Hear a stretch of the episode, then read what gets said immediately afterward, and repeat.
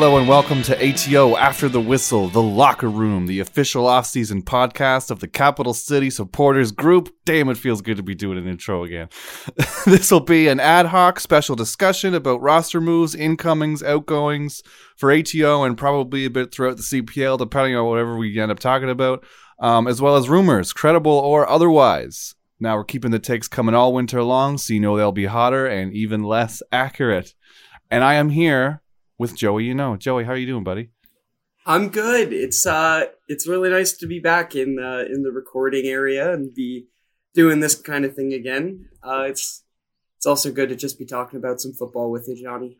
Hell yeah, dude! I we have we haven't we haven't talked in ages. So much so that when when he opened this call, I realized that he's got mutton chops on his face now. I don't know when that happened. So we're about thirty seconds into this episode, and I already had to add out a Joey joke. So it's a good start.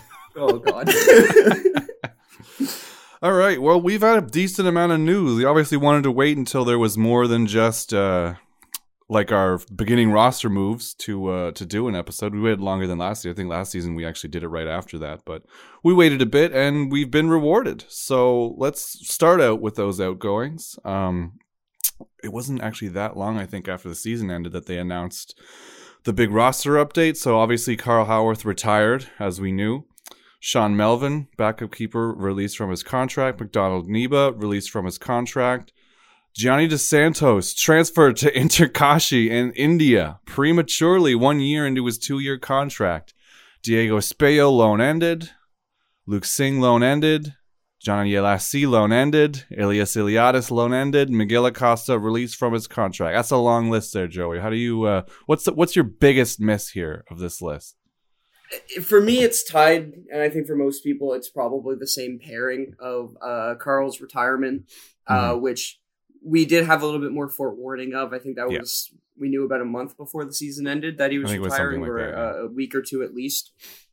We had enough So we- time to do a little uh, demonstration for his last home game, so we knew a little bit in advance. Yeah, and but that also means like we've already gone through all the stages of grief in Mm. in you know whatever curse is on our captain role, where whoever the captain is is retired or gone the next season. When Yeah. you know we'll roll with it, but Yeah. uh, we knew Carl was going, Mhm. and so immediately the discussion turned to.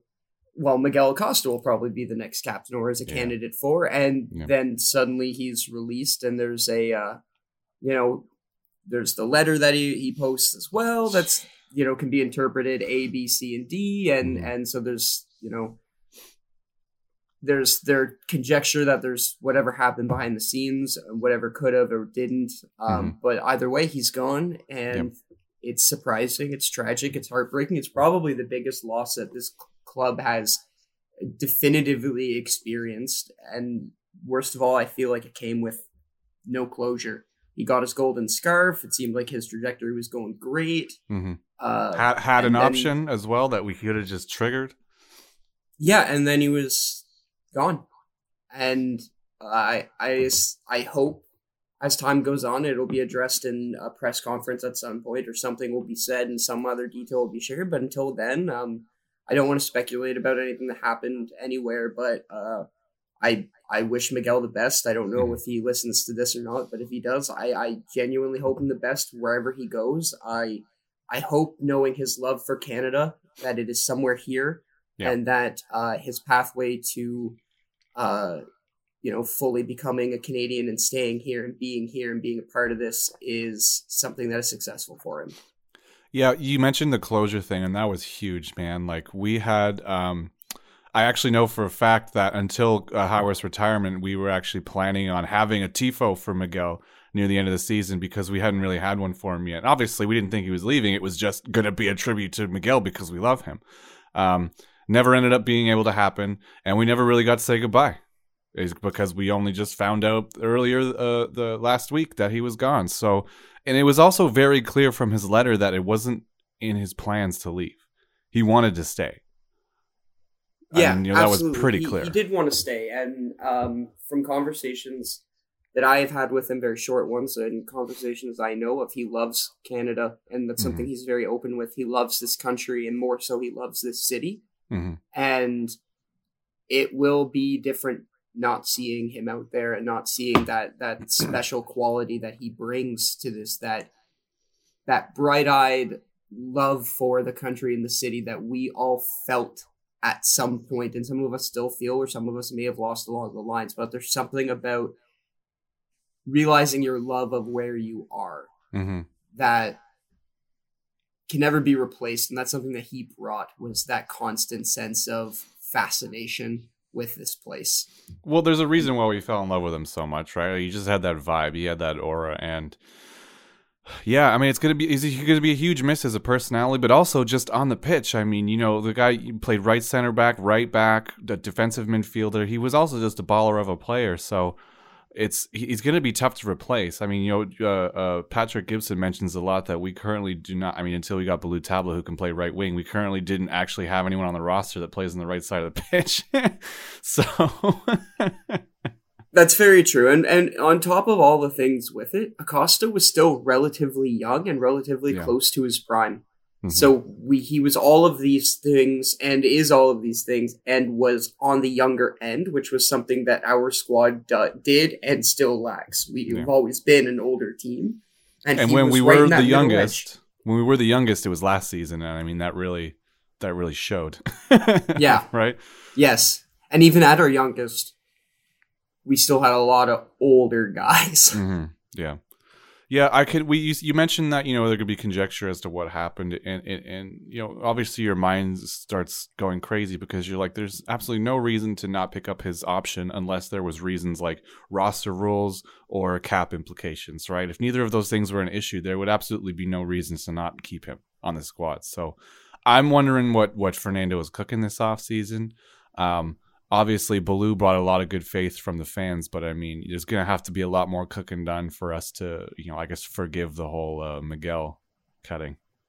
You agree? It absolutely. It's very reminiscent of the whole um, uh, Bahus situation at the midseason as well, where it's someone who had a very good connection with his teammates, uh, seemingly someone who had a good relationship with us uh, as the supporters, and someone who performed well, who just with no closure, with no nothing, was just poof gone. Now they're mm-hmm. off to somewhere else. Yeah. Um, it's a trend that we've seen season in season out, and it's an unfortunate one, but it is a reality of a league that's of this size uh, and of this age. However, we are about to hit, and I said this last year, and I'm probably going to say it every year for the next 10 years, the most competitive season we're about to have. Yeah. And it, it, it's honest to God. Look at the team we've built. Look at the team that Vancouver is an is an excellent uh, place to look. Look at the team that they've built in the offseason. Yeah. Even Valor's doing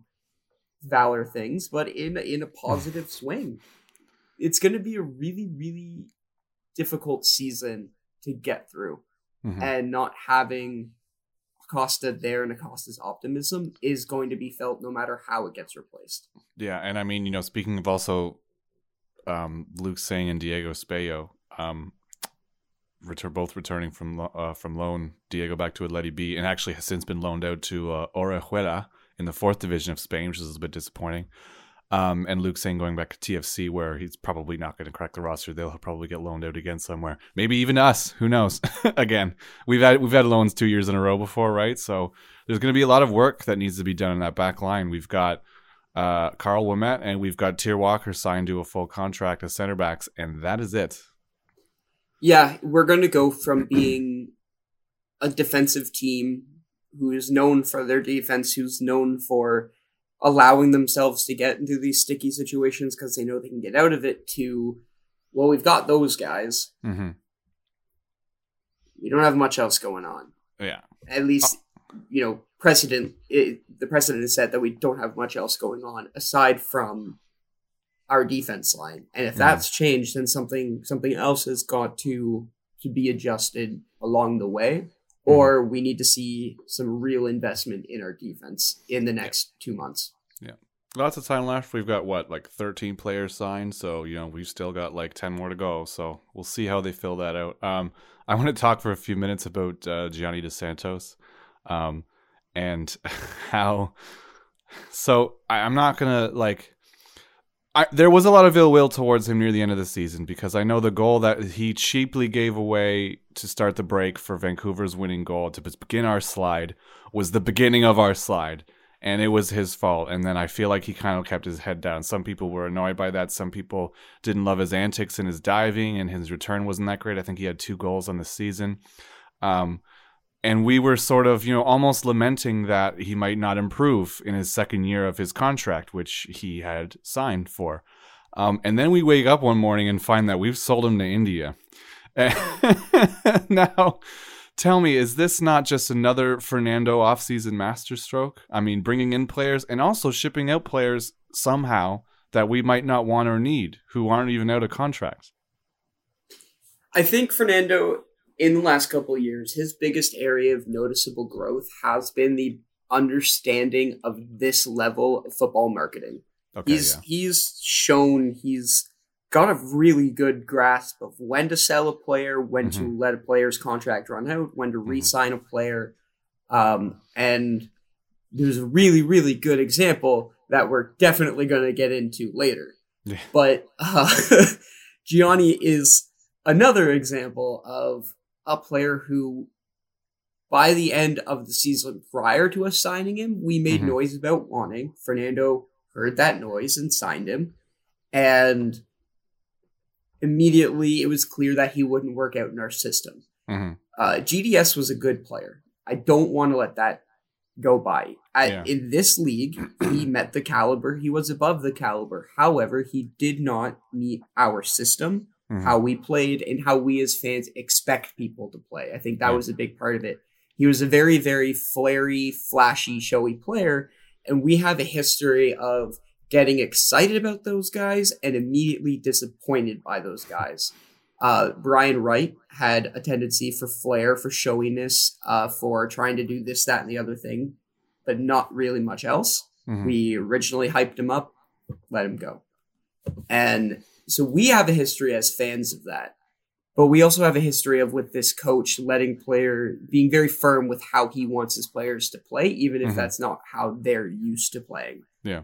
Um, and so I think this move to a, a newer team in India that is really ready to make a mark. Uh, shout out to their amazing social media team that just kind of sprung out of nowhere and has genuinely great posts for getting people interested in it local football. I love yeah. it. Um, no, no, I think India as a whole has a great up and coming footballing world. Oh, there's a lot and potential it'll be, there for sure. It'll be really interesting to see what he does there because I guarantee yeah. it'll be better here. Because if he was just caliber here, he is above caliber there. Yeah. And so whatever he does there is going to be entertaining, and I wish him the best. It's just unfortunate it didn't work out here. But will he be missed? Meh.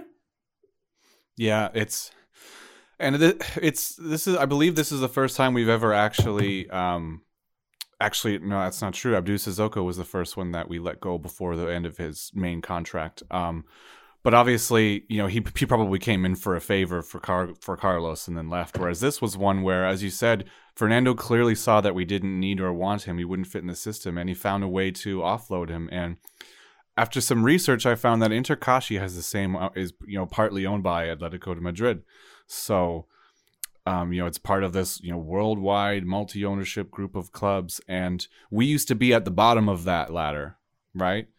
Now there's another club beneath us on that ladder, which almost which gives us these opportunities to unload players that may not may not really meet the goal the the caliber here and get them off our hands. That's that's going to be super advantageous for us going forward.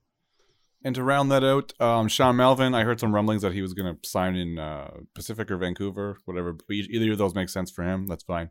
Um, uh, Assi and Iliadis. Assi was actually released by CF Montreal. So if, if we liked him enough, we could possibly bring him back. I'm not sure if we would.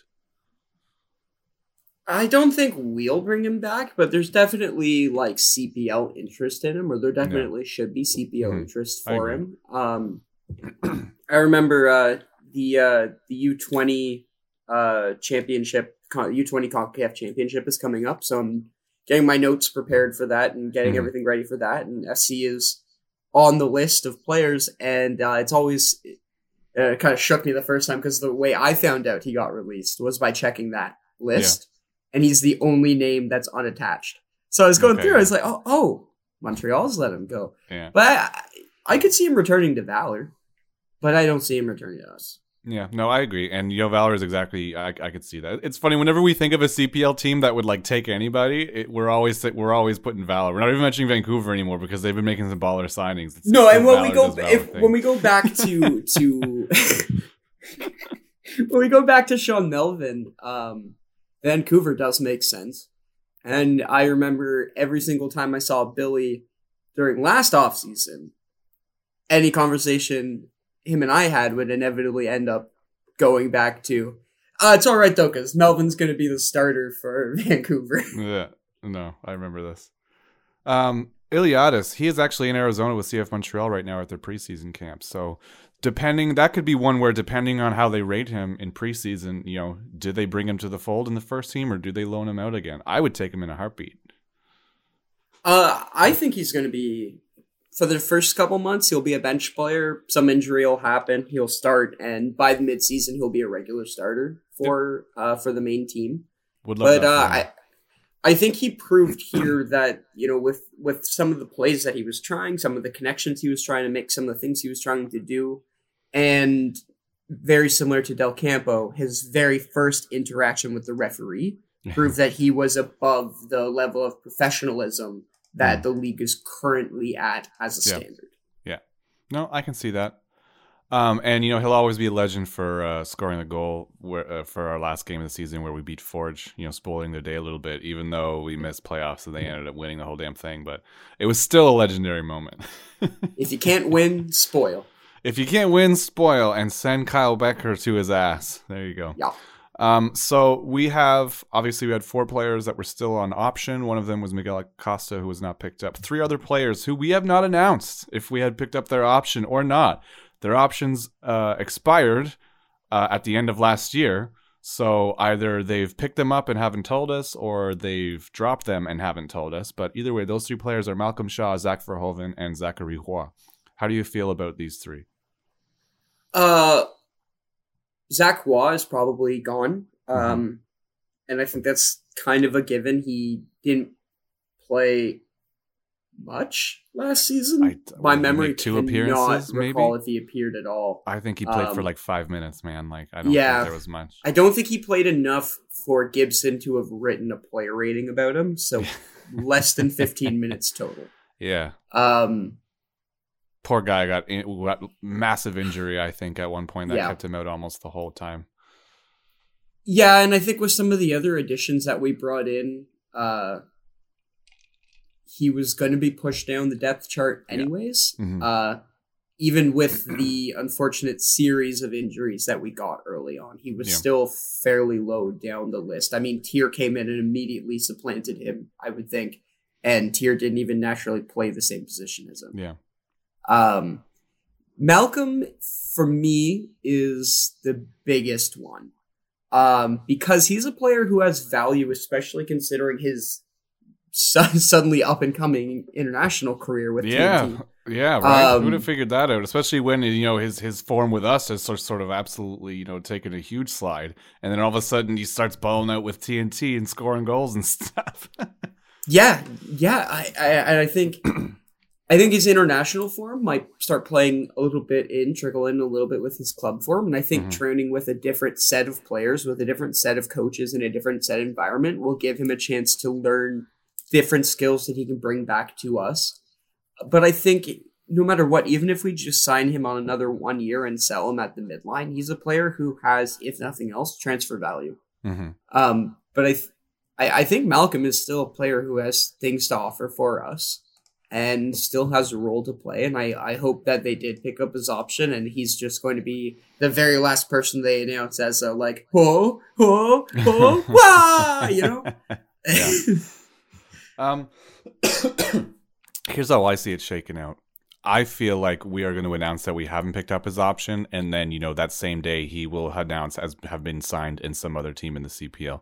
And here's why: because I think that we brought in way too much attacking talent these past two seasons for him to have a place here, especially considering how, you know, square peg round hole he was used last season by Carlos.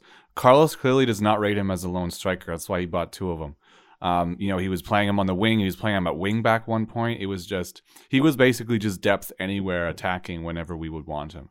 Carlos clearly does not rate him. His TNT Trinidad form will put him on the radar for other CPL clubs, and also just his form of what he's been done in what he's done in the CPL in the past.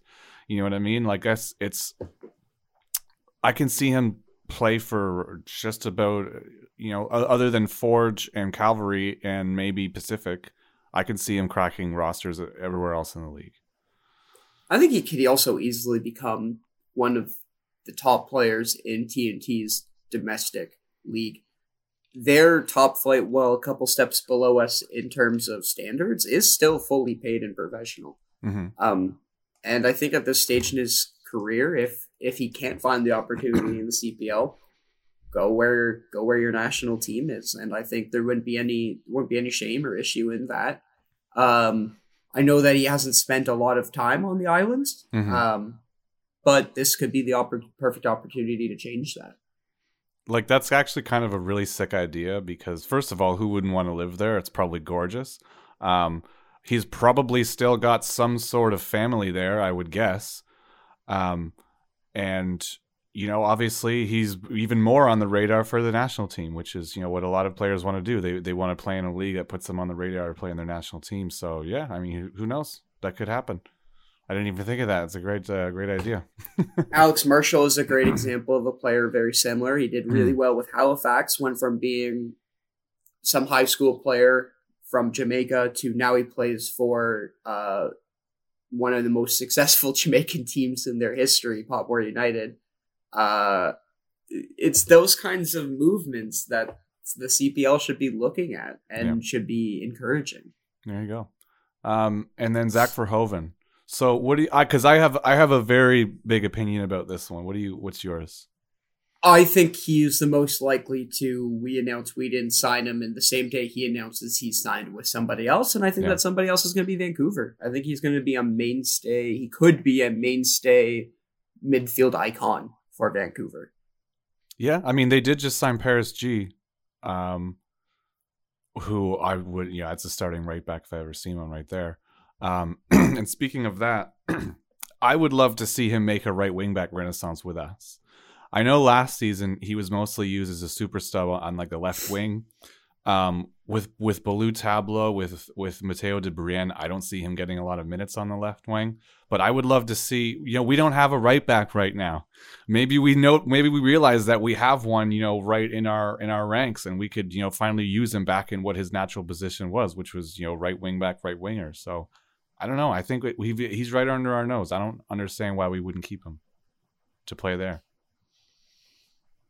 Unless it's that he has he has always been a super sub, and if it's that if there's something that's preventing him from moving fully forward, because I think in some of his starting appearances he's shown to to run out of of steam of playing yeah. ability quite quick, especially mm-hmm. compared to other players in this league. Might come with with age but um, I, I think he's kind of set that with us, he's very clearly someone who can come in and close out a game. Mm-hmm. Uh, but I think with with a different team that plays with a different level of of up and down pacing, because our games do go the way we play does go from it looks like we have zero urgency to like we have our pregnant wife on our back sprinting to the hospital because the car battery died. Like we are that, or we're not moving at all. Yeah. And I think if he can play somewhere where they're constantly, you know, at a light jog, doing what they need to do, just cha cha in and around, I think he'd do better there than than when he did here. Yeah. But I think here, if he stays, he'll continue to be a sub. And if he goes somewhere else in the CPL, he can start and really make a name for himself. So you can see him more like maybe in a more possession based side where he can almost work at half speed most of the time um, as opposed to us where it was basically like, all right, we are going to chill, and then you are going to basically go to zero to 100 for the last like 20 minutes of this game. exactly. Yeah. If he could, if he could be somewhere where he could behave almost kind of like like an alligator, where he's just like you know drifting along in the midfield, and as soon as a bird gets too close to him, he's like, "Ah, oh, there we go." he's got the ball. He's scoring some like you know top five goal after only playing hundred minutes in a season. Like g- give him somewhere where he can play two thousand minutes and yeah. score eight of those goals because he has that ability.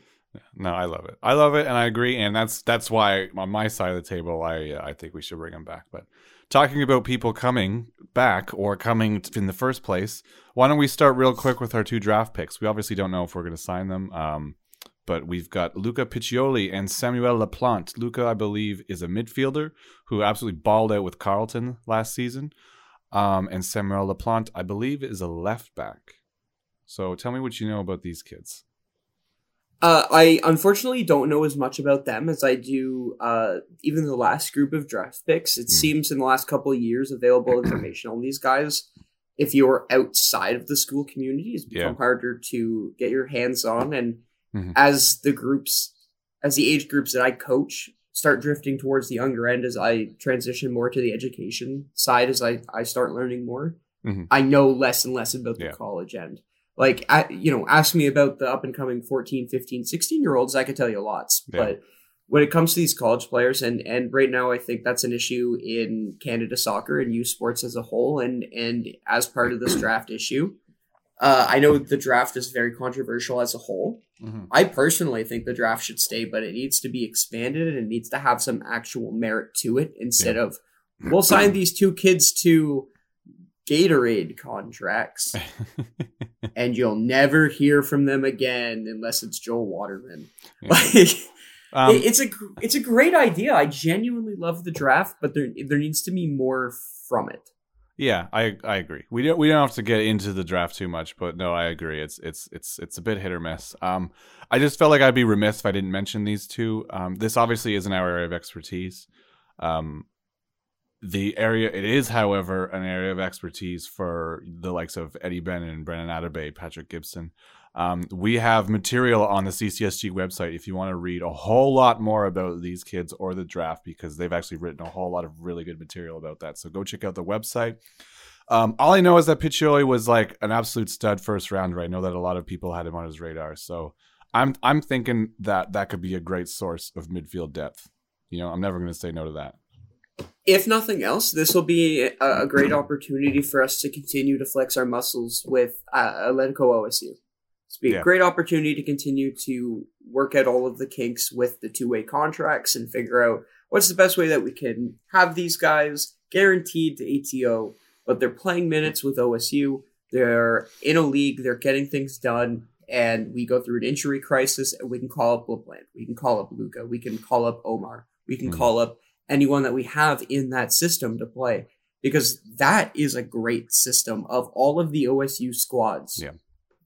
That one is the one that has the most potential and is clearly the one they've put the most work into. Also, yeah. shout out to my friend Coach Ben over at OSU. I hope you're listening, buddy. Coach Ben. No, I love this idea. It's almost like you know, with with with the NHL team, it's like, oh, we're in a crisis. We're going to call someone up from the AHL squad or whatever. Like the, ha- having that there and having having these kids um, be able to play every week as well, and not just train with us and sit, but sit on the bench, but having them actually playing every week is invaluable. For me, the my big my biggest take that I want to put out into the world right now is the CPL needs to decide which way it's trying to lean Mm-hmm. If we want to lean into the European fashion of, of football management and how their pyramids are constructed and how everything works there, then we need to lean into it.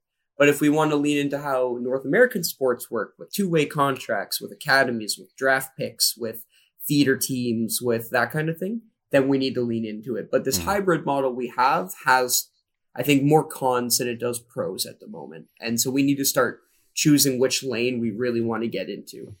Yeah, for sure. Soccer in North America has had to decide what it wants to be for, you know, decades now. So we're still not there yet, but good um, chance um, for the CPL to be the trend center. Yeah, no, there you go. And I mean, so we were talking about, you know, OSU and two-way contracts and whatnot. Um, we had a dead kid last year who impressed very much near the end of the season, who we signed to a full contract. Talk to us about Tyr Walker this diamond that we've that we oh it's this is exactly what i'm talking about with why we need two-way contracts and why we need this kind of thing because Tier was phenomenal he he came in and and it was very much like the first season we had with diego Espejo, where with the with this kid with very limited name, if any name at all, Mhm. who Yeah. came in and we're suddenly like, how how how did we find you? How do you exist? Yeah. Why are you here? That doesn't mean don't go anyway. Don't go anywhere. you stay where you are. Just keep Yeah. doing what you're doing. But like, how and why? at Right? this at this age too. You know, It- center it- center backs with that thing. amount of confidence and composure at that age is just not something you ever find. something I tell my players, especially those who are naturally center backs, is you are the rarest player in Canada. You are a natural Canadian center back Yep. with skill. You are. I have seen more unicorns in my life than I have seen skilled Canadian center backs under the age of 20. Yeah. And we have one, and we signed him to a full contract. This is the best move Cargo and Fernando have made, in my opinion, with local development here in Ottawa. Uh, second best. We'll get onto it later.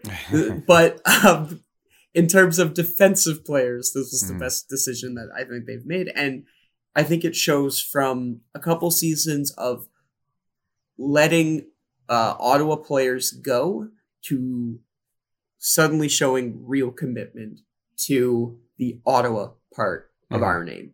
And Yeah. thank God it starts with Tyr Walker. No, I love it. And obviously, you know, it took us a couple of years of our program to get here, but we did it. We finally, you know, that's, I believe, if I'm not mistaken, he is the first player from our powered by system that we've signed to a full contract. Am I mistaken or is that correct?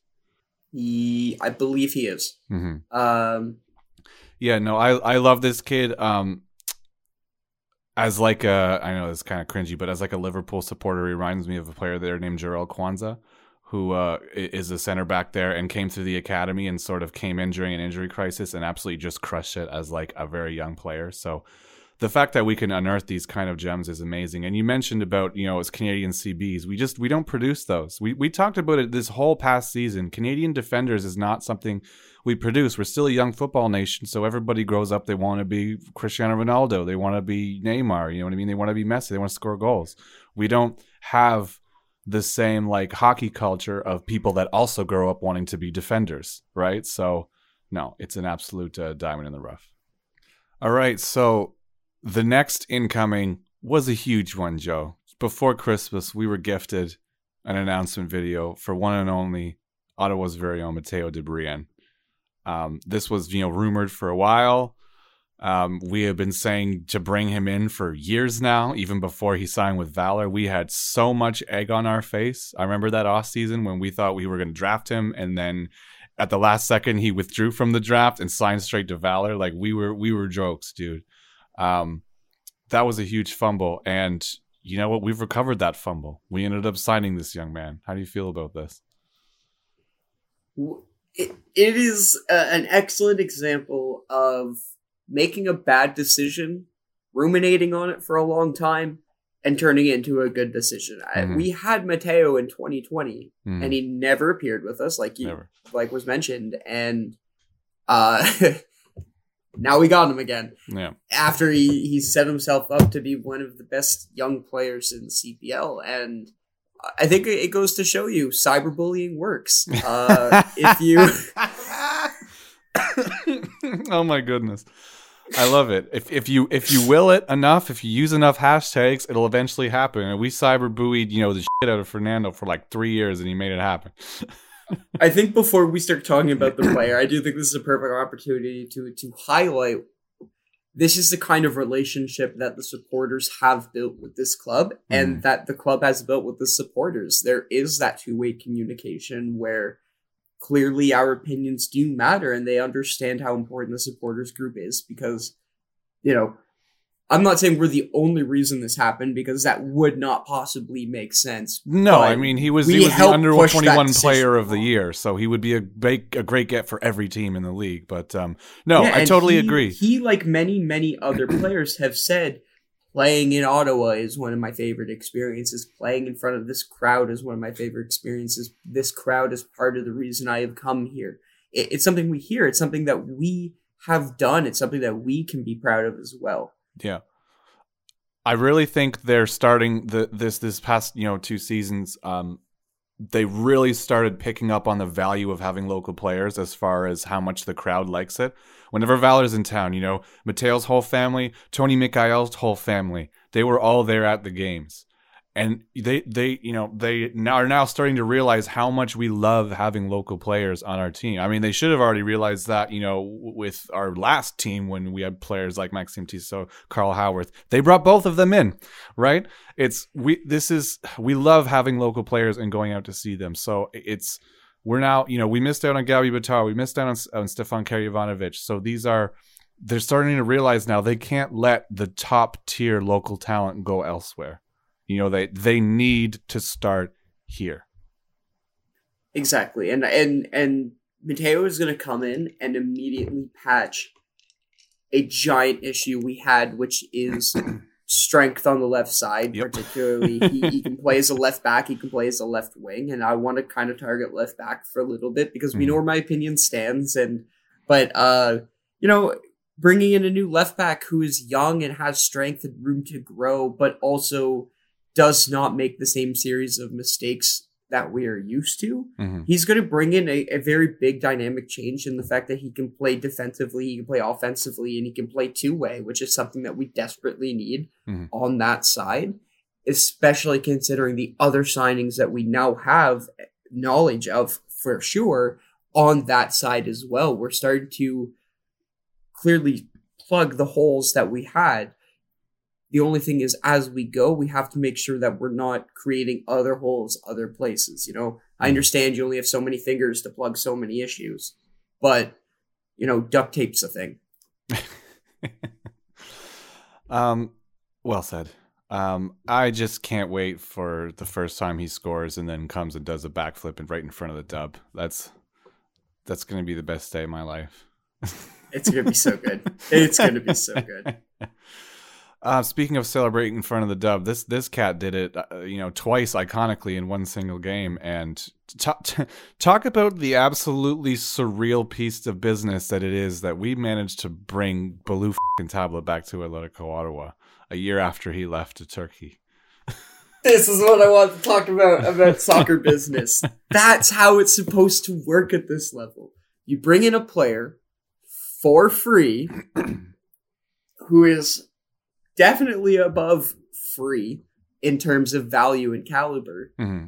Have them play amazingly above where they were expected to. Sell them, and then for like a, a, a near league record fee from what if you believe the yep. reports, and then immediately get them for free again after getting some again. European experience. Right. That's how you do it. He's been nothing but profit and success for us. Fernando is the deranged goofy meme. He's like, I'll do it again. He's he spent the entirety of last season playing FM and actually figured out how to do all this stuff and was like, "Oh, wait a minute." Wow, wouldn't that be wouldn't that be wild? Brother no. is save scumming in real life. honestly though, honestly.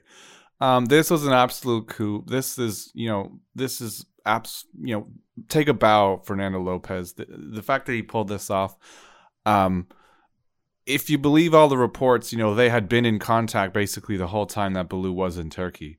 Um, you know, obviously Tabo he wanted to have his European chance again. Left after the first year of a three-year deal. We didn't stand in his way. We obviously, you know, needed some compensation, but we let him go do it.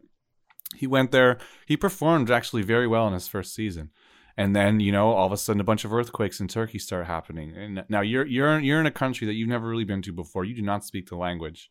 You don't have anyone that you know there, and you're living in uh, you know an apartment building, and all of a sudden the league gets stopped, and you know the whole country shuts down because of earthquakes. That's gonna like do a number on your psyche. So I'm not really buying all these reports when people say, "Oh, another failed stint in Europe."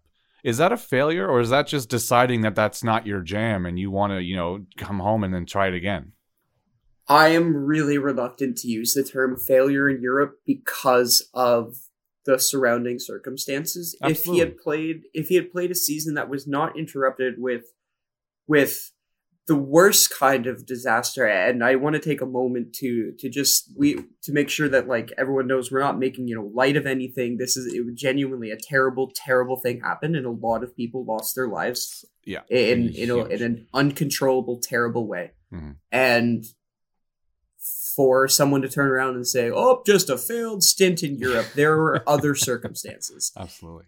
If he had given the opportunity to play a full year, like anyone doing this sport should be given the opportunity to do, then things would have been different. I think he would have continued to perform well. I think he had set himself into a good motion of things. He was doing well with a couple of off the bench appearances. Uh, the crowds were reacting well to him. You could see that in, in the footage that exists of him playing over there. Um, so I, I I balk at calling it a failure because I don't think it was. I think he performed great, and specifically in the circumstances that existed. And I think him coming back here isn't a sign of oh I failed, so I'm gonna come limping back home. I do view it as a he didn't leave when it happened. He finished the season. If he had left when it happened, that's different. Mhm. But he stayed and he toughed it out and he continued playing and he continued supporting the community around him. That's the difference. That's Yep. what makes it not a failure in my eyes. He's coming back here triumphant as someone who has more life experience than us as the armchair guys saying it's a failure have. And to me, that makes it more than worth it. No, I love it. Um, obviously, he didn't get as hasn't had as much playing time this season as he had last season. He was, ba- I think, he was the only sub appearances this season. Um, wasn't playing as much as he wanted to, and you know they came to a compromise and thought, all right, well, you know, you can go back if you want, and you know why not? You know, give it another shot. Like he said, he had some offers at other places. Um, uh, you know, he said he had some offers in Europe, he had some other offers in Canada, and said, no, I want to be in Ottawa. And I mean, you know, how, how do you think that makes supporters feel? the guy that left early to go take his shot, who was, you know, probably the best player we've ever had, one of the best players the league's ever had. And then he said it wasn't even a thought. The only place I ever I wanted to go was back in Ottawa. I mean that that warms your heart. It feels good. It feels like reuniting with your childhood pet after months in your own apartment and you go and visit your mom and your dog comes and greets you before everyone else. You know, it's that moment between like your dog greeting you and your mom asking you to unload the dishwasher before you're taking your shoes off. Ballou Tabla's return is that moment. Oh, the perfect moment. no, I mean, it's, especially because when he left, it almost seemed like he couldn't wait to leave, right? You know, you leave one year into a three year deal, you're like, oh man, like it really was just a stepping stone, right? But I mean, to Yeah. find out that he'd been in constant contact with Fernando and like isn't, you know, it couldn't wait to come back is like, oh man, I you love to hear it. You love to hear it. So, what do you think is? Do you think his goal is MLS? Not necessarily Montreal, but just that level in general. I think based off of his experience as a player, and I think based off of the growth of a person that we've seen him experience in the last two years, I think his goal is to play as much high quality football season in, season out as he can. I think he is no longer looking ahead five years and saying, in five years, I want to be making a real impact again somewhere in Europe. I think he is looking at it in a very mature sense of I am in Ottawa this season. I am Mhm. happy to be in Ottawa this season, and I'm going to work in Ottawa this season. Yeah. And if next year he gets picked up into the MLS, he'll have the exact same mindset. And if he is still here with us next season, he'll have the exact same mindset. And if he destroys both his knees and he ends up in Section W with us next season, he'll have the exact same mindset Yeah. because that is who I think Ballou Tabla has turned into as a player. Yeah, I think he, I think his reputation is is you know kind of outdated. You know, like the whole, you know, like be, being a l'enfant terrible. It's not really like you know that that was him when he was like eighteen. You know, the the, the maturity that he that he's shown, you know, for the past couple of years, is incredible. The, drive, the dedication, the hard work, the the you know, see those clips we posted of him from Turkey. He doesn't really celebrate those goals because he knows that it's all part of putting the work in. You know, he's not giving it the big one after scoring like a a, a, a stoppage time late sub on goal. He knows that there's work to do. So that combined with, I mean, in his oh, his interview, he mentioned one of his best uh, favorite parts of being here back here is being close to his family. Obviously, that's extremely important to him. And you know, not everyone can move halfway across the world and flourish. And that doesn't necessarily it, it's not necessarily because he couldn't do it. It's it's possible he just doesn't want to be away from his family for that long. You know, some people are just like that. He Playing wants to be somewhere Turkey- he's comfortable. Playing in Turkey was a job. Playing here is his career. Yeah. It's a big difference. I could. That's that's such a great way to put it. That's a great way to put it. No, I can see it. I, I mean, I do still think that he's, you know, obviously an ambitious player still. Um, I don't think we're going to see him for three years. As much as last time I was hoping we were going to see him for three years, we only saw him for one. Um, and by the way, just a sidebar: the fact that we signed him for three years again is hilarious. I mean, masterclass, Fernando masterclass. But um, if he ends up anywhere, you know, that's why I said, do you think his goal is MLS? You know, he can still be close to his family most of the time, and but he gets to you know move up a level. And I mean, what better place to showcase yourself to, to play in the MLS than to, to come back here, right? like I could definitely see him doing two years here and joining the Canadian Revolution that's happening at Timbers. Yeah, I think he'd fit in. I think No. he'd fit in phenomenally there. great show. But I think compared to Tabla four years ago, I think that's not an immediate thing that's on his mind. I Hmm. think right now it's let's let's win this league Yeah. again with this team. Yeah, absolutely. No, I totally agree. I totally agree. Ballou Tab with three years. I can't believe it, man. I can't believe I was saying that. Like I know I- for for the longest time we would we would joke about that. We were looking at his transfer market stats and realized he wasn't playing that much, and we'd say, "Bring him home, Fernando. Do it." But you know, it was half joking because we were like, "There's no way it's gonna happen," but it did. The the joys of having a top flight league that is somewhere in the middle of the world's footballing in terms of, of in terms of quality. Literally anything could happen. No, exactly. we could we could bring in a national team player who will play like 300 minutes for one of the, the mid table for like a mid table team Yeah. and then just kind of you know f- off in the off season or we can have just some random kid come up and play 20 minutes and then f- off and never be seen again like that's how that's how it works man it's it's a league of wonders it's a league of miracles and it's a it's a league of of genuine awesome and frustrating what the isms Yep. Yep. Speaking of, this is actually a great segue. We're gonna go on to the rumor section now. Rumor. Speaking of miracles and anything can happen, we've got three big ones for you today for this uh, for this episode, and these are ones that have you know public yarns connecting to different pins, public people connecting uh, uh, these names with these players. So the first two of these players are ones that you'll be very familiar with. They both come from Pacific. The first one is is you know I I can't believe that we've actually you know that there's been public connections throwing our name around with this guy, but his name is Manny Aparicio, and obviously released from Pacific FC, previously a York uh, uh, York Nine player it was at the time, um, one of the premier box to box midfielders in the league. Um, there, the, the the rumors of where he wants to go is obviously MLS level. The biggest rumors right now is actually the Vancouver Whitecaps, um, and, uh, but TFC also is a bit of a rumor there. But there's rumors that multiple CPL clubs have reached out to him for to make him, you know, probably the highest paid player in the league. And two of the names that are floating around right now are the Halifax Wanderers and Atletico Ottawa. Um, how would you feel about landing Manny Aparicio? I, I think it would be a phenomenal step uh, in this direction of, like I'd said, plugging these holes that we have and, and building a team that that shows that we want to do more than just have a successful year here and there. We want to build, you know, a franchise team that's going to play and be a top team over and over and over again. And I Mhm. think starting with a strong midfield piece uh, is going to be the starting point of that. We have Ollie Bassett already, but he is the player that every single transfer window we are always like, oh, this will be the one where he leaves and goes Yeah. somewhere else. And every single time we are genuinely surprised that we have that he hasn't. Mhm. And having a player like Manny who can come in and have that same or even higher skill level, while also having the teamwork level that Ollie is missing, is is something that I think would be a phenomenal thing for us to see and a phenomenal thing for us as seasoned fans to experience, but also something for young people to look up to as a player in their local community. Yeah, I mean, talk about a massive statement signing that would be.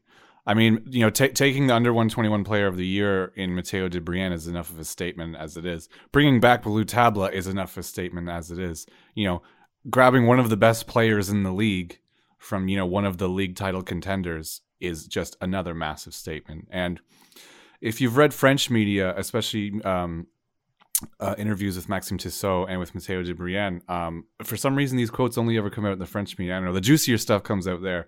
But they both basically said that the goal this year, legitimately, not just one of those puff, piece, puff pieces, is to do the double, is to win the shield and to win the cup. So, I mean, I think we're seeing just the beginning of, you know, cold Fernando Winter as far as what he's willing to do to bring some of these players in. I don't think my man Aparicio is off the table. I think we've got the cojones to try and do something like that.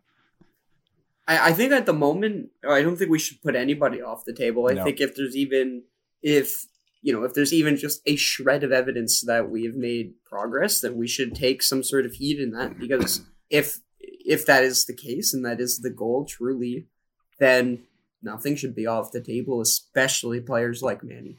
Yeah, no, you can't go from winning the league to then missing out on playoffs. And you know, he the front office definitely would have heard that from the front office back in Europe. They would have been like, "Listen, like you can't let that happen again. Like you, you do what you got to do."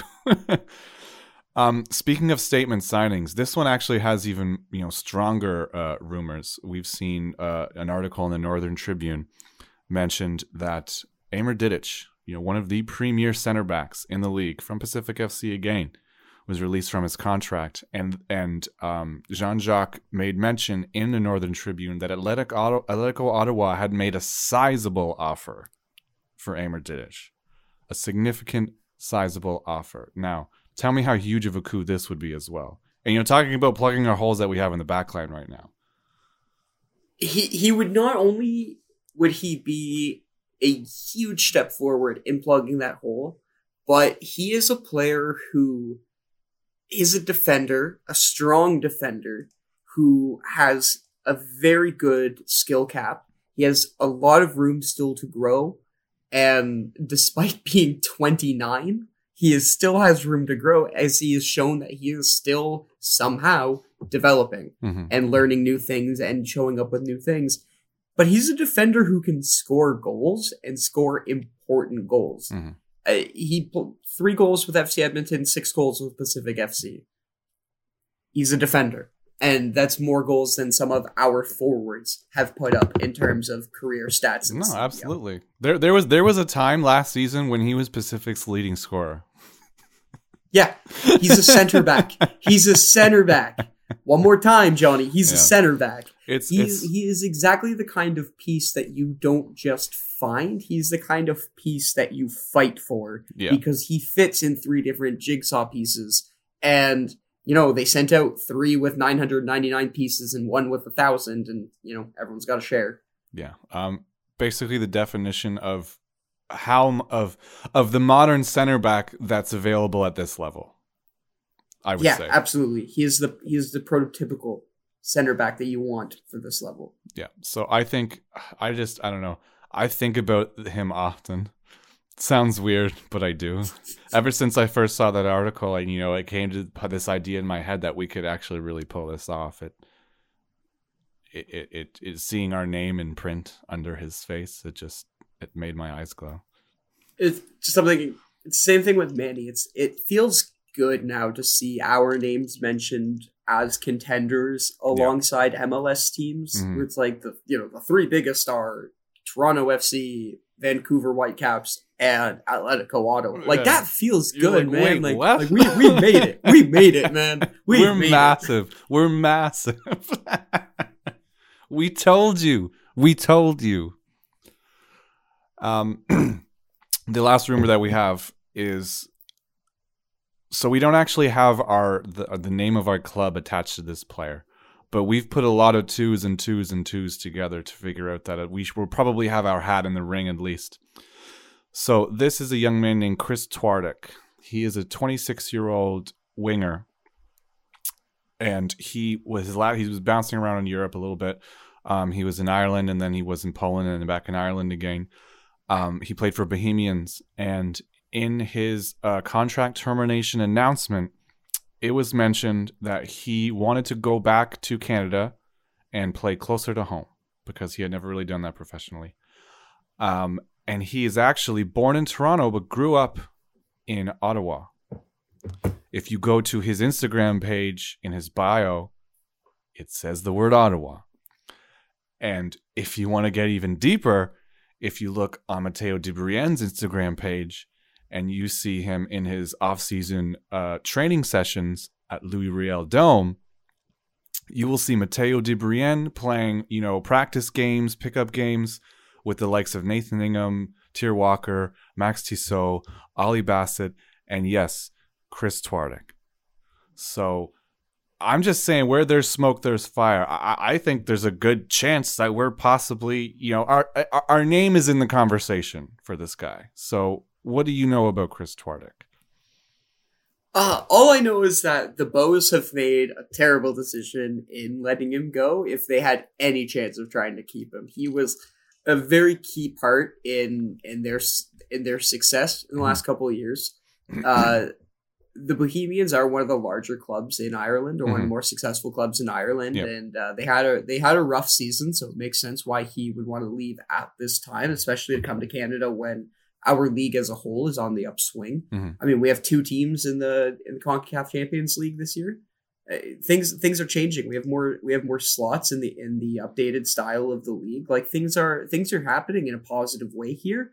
And he is exactly the kind of player that we want to come back here to Canada. Yep. He's played in a top flight that's very similar to ours in the Irish top flight. I Yep. would say it's probably the the closest English speaking country to a league with ours would Probably. be the I would be the Irish and North Irish leagues. They're very similar in terms of ability. Those But very and like different in how they probably. practice. Yeah, Uh, I would even put Australia a little bit lower. yeah, I probably to be would honest, too. the A League has been the A League's quality has been going lower as Okay, you yeah. see their players go other places. Yeah, no, fair enough. the A League recently has exported a lot, hmm but has failed to import as much. Yeah. a big fear I had for the CPL that recently has been dissuaded in the last two years. Yeah. but Um, uh, this is exactly the kind of exactly the kind of move.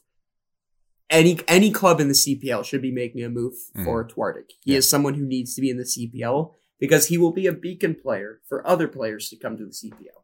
Well, there's there are proven players in the CPL that have literally come from that league. Like this will be far from the first uh, movement between those two leagues. So, like you mentioned, No, it's prob- but I think it will be one of the biggest because of his successes there. Mhm. Yeah, I mean, I, I mean, just saying, it goes to show that it's it's a really good, um, you know, indicator of the level.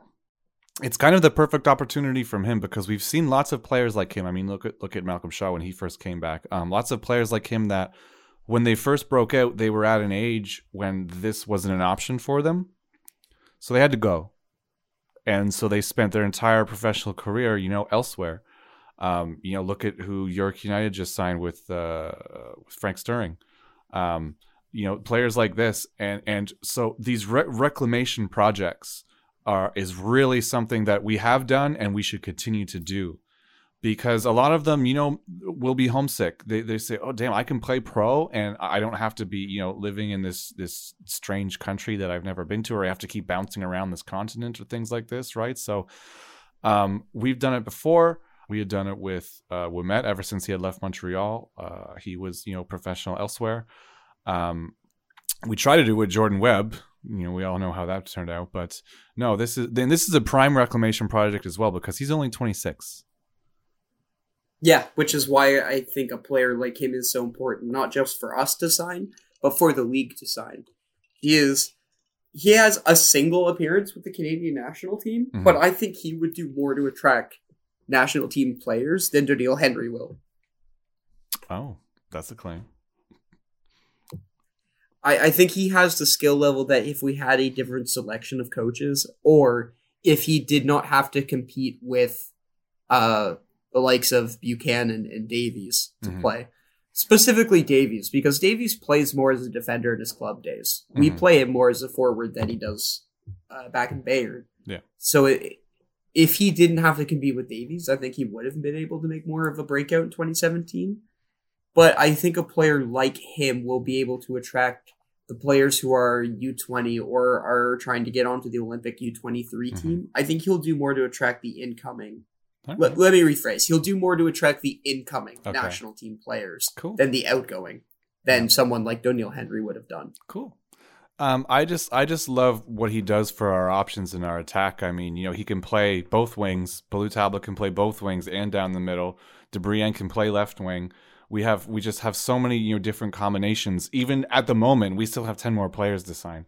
So, yeah, it's I, I'm really excited about what kind of team we're going to look like next season if, if we bring in a player like this. He he really to me seems like he's got like the step overness and the cleverness to get around a defender from the highlights that I've seen as like a Jean Lassie, but he can actually hit a cross. you know, Yeah. like He has the experience to back it up. exactly, and he has you know uh, that that end product where he can he can hit a cross into the box and get an assist onto a goal. You know, he might not have the speed, but he has the cleverness to cover for it. So, no, I think this would be a really exciting signing, and I think it would be a huge miss given the evidence I have given out earlier. If you know he ends up signing somewhere else, Yeah, yeah, it would be a real be a real kick in the teeth. yeah, that'd be a that'd be a fumble. So those are the big those are really the big three rumors that we've got for you right now. Um, now Joey has a wish list. I don't know. I've not haven't seen it yet. So he's gonna hit me with some knowledge about who he either thinks we're gonna pick up or who he wants us to pick up. I remember I remember last off season he he was mentioning some randos from the Caribbean. So you know, get get your get I your got Google I got on. one. I got I got one from the Caribbean. Get your Google on. I've got I've got two for you this week. All right, let's Uh, go. First one is uh, uh Canadian, young Canadian. Okay, uh, see, Jamie this- Knight. This is already a better one than any, probably any of the ones you mentioned last Yeah. year. Uh, Jamie Knight-Lebel. He's a 19 year old uh, center defensive midfielder. Okay. Uh, he's actually a, a very prototypical number six. Uh, Okay. is how he's how he's been described by the Bristol City U21 team that he plays for. okay. Uh, he actually made a, he made his professional debut on October 28th of 2023 for Bristol City, Okay. where he won two ground tackles, two out of four of his air duels, and had 11 accurate passes, nine of which were in the oppos- opposition's third. So he in Bristol City is what? Are they League One or Uh, Championship? champion? I think I believe they're championship, League One or championship. so he's an, a 19 year old Canadian who has made a first team pro debut for Bristol City. Yeah, yeah, he uh, yeah, they're championship, and uh, he but he typically plays for their U21s. Mm-hmm. Uh, he's very young, but he is exactly the kind of player for the future that we should have our eyes on. Hell yeah. He'll be good for U21 minutes for Mhm. a couple more years. Mhm. And he's someone who can learn a lot from Zapater. And when the time is right, slot into that position. He is a number six. That is what he plays. That is how he makes his money. And he's young. And in only 17 minutes of professional time, he's made nine passes in his in the other team's third. That's amazing. That to me stands out. And I I think just being a 19 year old center back who plays for a, a larger team in England is something that we should 100% be looking at. sounds like the Pembroke Pirlo. Is he from Pembroke? That kind of the joke depends on it. Basically, whenever I see these Canadian players that are playing abroad and killing it abroad, I'm always interested in where in Canada Uh, he's from, Montreal. He's from Montreal. Okay. He's from Montreal. See, it's whenever they're from close to Ottawa, it always you know gets my heart pumping a little bit because I'm like, okay, if they're gonna come back here for any little length of time for anything, they're probably gonna want to be close to home. Uh, he's uh, he's from Montreal. Uh, Canadian father, Welsh mother. He has eligibility to play for the Welsh uh, team. Uh, he's played with the Canadian U20. He's had four appearances with the Canadian U20 team. That's what brought him to my attention. Um, but what he, the reason he's with Bristol City is they he's lived there since he was five years old, and Okay. he is effectively playing for his hometown team. That would be the biggest, uh, the biggest thing against us. He's been playing with them since he was fourteen. Okay, Jamie Knight-Lebel, Google it, put it on your radar. My other one swings so hard in the opposite direction that I'm about to break uh, Johnny's neck. We're going to be looking at Kemar Lawrence, a 31 year old Jamaican center back. Okay. All right. Um, he has show, made show your work. Show your work. He's made 184 appearances in the MLS, 118 of them with New York Red Bull, Okay. but he has been unattached since August of 2023. okay. Last season, he was in the top 89% of the entire league for aerial duels Wow. with 31, Okay. and the top 81% of per- percentage of tackles won with 70%, making 14 of his 20 tackles throughout the entire season. wow. So He is he's like a a pretty very- top center back in the MLS who's just been out of contract since August. Is that what we're talking about?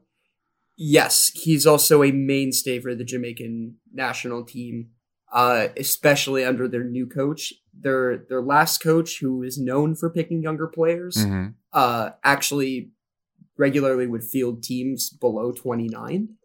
Uh, but the new coach, uh, Kemar Lawrence, was one of his first re uh, to be recalled back up to play for his national team. Interesting. He hasn't played in a little bit, you know, August of, of last year. Mm-hmm.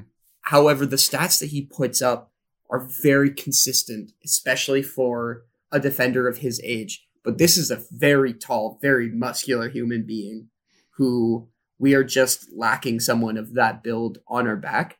He is older and he is an international slot, but he's exactly the kind of player that who can reasonably and realistically take up an international spot, especially considering that transfer market has him rated at only $130,000. This see, this is like this is kind of blowing my mind here. So this this guy didn't retire or anything. He just he's been out of contract. No, he's, he's unattached. He's still playing. He'll he will be playing uh in Jamaica for Jamaica's team in the next international window. and he's only thirty one. He's only 31. That's wow. Any, I mean, the MLS should be all over that. How is how is he unattached still? Um I'm not sure unless unless someone can find some sort of like article from Jamaica saying that like this guy kicks dogs or something. Uh, Can I say that? Hold on. I mean, sure you can. I mean, we're obviously framing it as as kicking dogs is wrong. yeah, all right. Kicking dogs is bad. Um, right, but like unless someone can find some sort of article saying like this is an awful person in his Mhm. private life, Yeah. I can't find any reason why they haven't been all over him. Uh, but I, I like the three teams he's played for were Minnesota, uh, who is who he just recently played for. Sorry, last season was with Minnesota. With Minnesota. Uh, he was with uh, New York Red Blacks. Red Bulls. Nope, thank you, New York Red Bulls.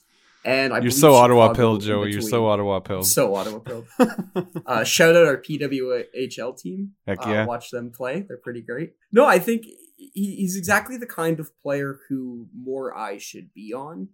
And uh, considering that this is one of the first times I brought up a player from that region, and you were not completely just like shut off the recording, shut off the recording. No, no, no. Well, that's why I said show your work, and it's good work. yeah, no, I, I, I, th- I think this is exactly the kind of international player that we should be, we should be looking I at. think you're absolutely right. Sorry, Toronto FC was the other team. That's the that was the reason I was looking at him was I found him on a list of players. Okay, so there FC. is a, there is at least a, a Canadian connection there as well. Yeah, yeah, yeah. So he had 118 games at uh, Red Bull, 25 at Toronto, and 41 at Minnesota. Okay, Uh, he also has some experience in Belgium, and of course has 50 uh, 50 games with Harbour View, which is a Jamaican team who are also very fun to watch if you ever get the opportunity. This is a really great uh, uh, wish list, Joey. You knocked this one out of the park. Um, Kemar Lawrence, Google it. Put him on your radar. This I will be the it. one that I'm. My plan this season is to uh, bully Fernando into signing one of these two. If Yep. anyone would like to help me, uh, send me a DM in the Discord, available exclusively to paid members of CCSG. We're starting it. Um, all right. Well, that's that's the rumors. That's the wish list. Um, we're reaching the back end of this pod. You know, we're we're. I thought we were going to be shaking off some rust, but we're kind of just right back into the into the mix of things, aren't we, Joey? We're killing this. I definitely haven't been rehearsing this with my cat during the entire season. the cat, which by the way has been on the screen during this call about half of the time. yeah, yeah. Um, so uh, yesterday, or while you're listening to this, two days ago, um, the league dropped the schedule for the 2024 CPL season. Um, our home opener will be against York United on Saturday, April 13th, at I believe it is 2 p.m. I think it is. Yes, I have to look at it, but I'm pretty sure it's an afternoon game. Um, 28 week schedule. All teams play on the final day, which is a massive improvement because you know this past season we already knew before the last game uh, that we weren't in the playoffs because we didn't all play on the final day, which was stupid. So everyone plays on the final day. Um, the the aways and homes look pretty well split up. I don't think there's any more. I don't think there's even three in a row of it. There might be three in a row once, maybe twice, but it's mostly you know at the most two in a row, one or the other. We, it's not like we're not gonna be like um, Valor where we're like on the road for like ten games and then yeah. From what was given to me uh, for my job as director of watch parties, mm-hmm. shout out our watch parties. Heck yeah. Um, we will never be playing. I, I believe I was supposed to get some clarification on this, but I never followed up because I do that sometimes. uh, I believe no team plays more than twice in a row at home. Cool. I think that's something that the league was trying to emphasize. Great. Um, and we, I think our longest stretch away from home is 28 days in August. Uh, yeah, I think that's it. I think that might be three in a row, but it's the only yeah. one of the season. Yes. So, I, and not just for us, but across the board, it looks like steps have been taken to balance the schedule more. Yeah. Uh, uh, part of the realities of Canada is one half of the country thaws out long before the other half, so some teams are forced to play away from home longer, yep. and some teams are uh, bitten on the ass with uh, you know rebuilds and and permitting, mm-hmm. uh, which which sucks. However, um, I think Valor has a fantastic opportunity of playing every, they had they play every team away from home once mm-hmm. before mm-hmm. playing at home. Yeah. And I think having a tour like that at the start of every season, hot take, discuss it in the comments. I think every team should have one stretch like that at the start of the season, and it just rotates. Which team does it every year? I think a tour like that would be fun. I think it'd be a great way to be like, look at the CPL. One team goes on tour. Whatever team wins the league has to go on tour the next season. That's a new rule. That's a hot take. Um, I'm just the funny thing is, is that you know by the end of the season they're gonna have I think like they're like nine or ten games in a row where they're at home at the end of it. That attendance is gonna be awful by the end of that run, and like honestly and the, the the players are probably going to get sick of it too because yeah you like being at home on breaks and stuff like that but like you know part of the excitement of being a professional athlete is every now and you know every you know every other week you get to leave and go be somewhere new and but instead you're stuck in Winnipeg for like two months. Yeah, I, I mean, like, I feel bad. Like Bryce grew up there, it explains a lot about him. I would. Yeah, figure. I know. But uh, like, I'm I'm from Smith Falls, mm-hmm. and I would rather not live in Winnipeg. That's a joke for all the Smith Fallers out there yep. Uh, primarily my mom, the only person from Smiths Falls who listens to this podcast. I love it. I love it. So, um, there we go. Just cracking a beer right there in the pod. Um, we have the same playoff format as last year, which I thought was awful. But you know, the, the, the, league advertised it as being the reason why the season was so exciting. But the season was so exciting because the season was so exciting. That's it. it didn't have anything to do with the playoff format. So I think this is again one of those places where I was the only person who liked the playoff mm-hmm. format. I think it genuinely made that last two weeks a lot more enjoyable for me because you found something enjoyable in those last weeks. I didn't even I, yeah. I I blocked those out of my brain. I think the last six weeks I blocked out of my brain. There was something about you know chewing your nails all the way down to the bed, sitting there cautiously watching and being like literally every point matters and i would yeah. rather have every point matter because to me that is more meaningful entertaining football than mm. clearing by 13 points fair enough and the fact that we missed fifth place by one point mm-hmm.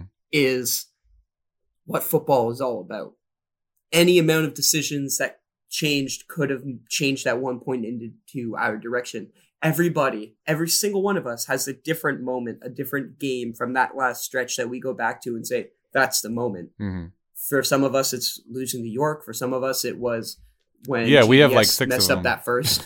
yeah, everyone has their own, and that's the point, and that's why I I so much enjoyed this format of mm-hmm. playoffs is by having a majority of the teams, not just half, a majority, half plus one, make the playoffs. Those bottom four teams they're the ones to watch now, not the top three. Yeah. It's the bottom four. Well, and that to me is what this level of football is about. Especially when you're, you know, top two, you get two chances, right? Like we saw with with cavalry, uh, with uh, yeah, with cavalry, that you can lose the first round and you know still be in it in the final, anyway So it's interesting. Yeah. i might warm up to and it. And I think season, that's something you, know? you should you should you should you should earn the best possible chances if you've made it that that high up in the league. Yeah, makes sense to, for to, for them to have that second chance because they would have fought the hardest to get to the top. Yeah. Speaking of um, missing uh, fifth by one point, I don't know why we're, we're bringing up old shit right now, but speaking of missing fifth by one point, um, I was hanging with Bryce and John over the weekend. They were in town for the uh, ISC conference. Um, and I had never done the math because, like I said, I just blocked out the end of last season. Um, I don't remember anything about it. Um, but uh, John reminded me that uh, had we not given up all of those late goals, if all of those results had stayed the same before the goal each time, whether it was you know a draw instead of a loss or a win instead of a draw, um, we would have finished in second. yeah, yeah, and that's exactly that's why I love a five team playoff. It was a, team. I mean, it was just a close league in general. You know what yeah. I mean? Like it was, it was a close league imagine how much worse this league this yeah. year's going to be. Yeah, right? it's, it, it's just it's part of it. Yeah.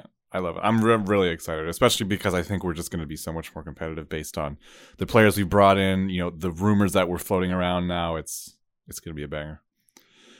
This is also the uh, the second year in a row where the home opener is the day before my birthday. So uh, thank you CPL for Let's the best go. birthday present you guys have gotten me Let's twice, year, two years in a row.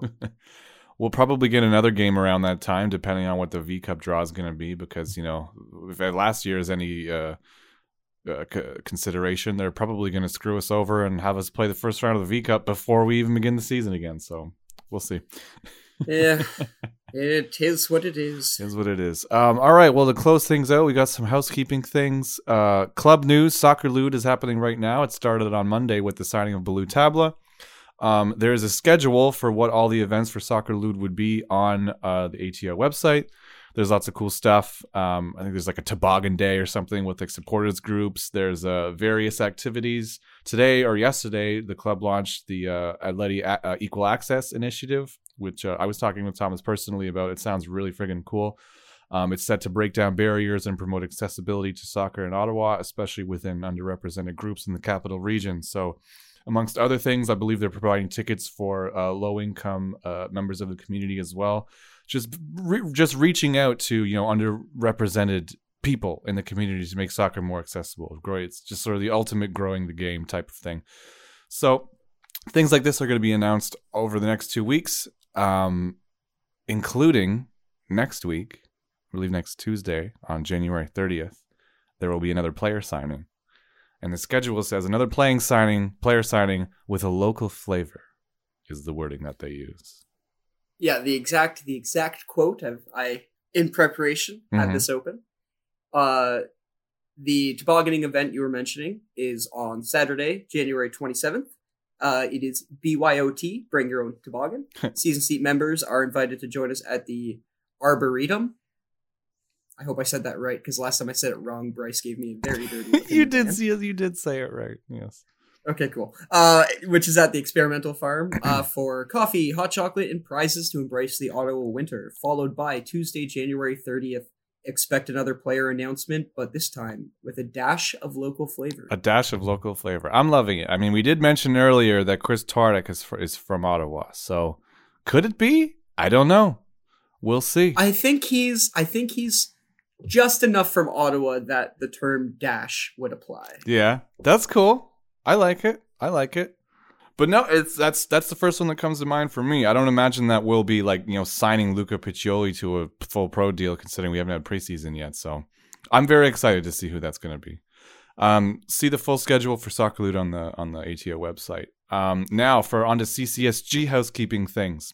There is an Atletico Madrid watch party on February 4th at the at the GCP. It's the Derby Day, and it is going to be huge. Huge game, huge implications. February fourth, CCSG watch party, GCP. Get into it. We want a huge turnout for this one. Huge push. It's going to be like a like a curtain opener for watch parties for the whole season for ATO watch parties. Uh, keep in mind, uh, spaces for that are going to be limited. So if you are interested in going to that, please email community at atleticoottawa.club as soon as possible uh, to make sure that you are securing your seat to that. Uh, there will be halftime trivia with some prizes courtesy of the club. Uh, and at the same time, the FIFA 2026 World Cup schedule does get announced that day as well. And uh, the host of that event will do their best to make it as charismatic an announcement as possible. Amazing. No, that sounds great. Segue into that, we will be having a paid membership drive in the near future. Obviously, membership to CCSG be the newsletter for free. You don't have to pay to be a member. You don't have to pay to be in the dub other than your your ticket. However, we are introducing a paid tier of CCSG membership. And this is going to come with a whole lot of cool benefits and stuff. One of them is access to our members only Discord, where if you're a member on there, you've been already hearing about these rumors for weeks now, probably. A lot of stuff gets talked about in there. We organize events in there. We, uh, you know, organize uh, art tifos and songs and uh, ATO news and just CPL news in general. Um, it's a really cool Discord to be on. Uh, you also get a discount on the EPL Fantasy League. I know there is a fee, a general fee for anyone to be in it, but if you are already a paid member of CCSG, then you get a discount on the Fantasy League, which is you know heating up like crazy. Um, you get access to purchasing the membership scarf.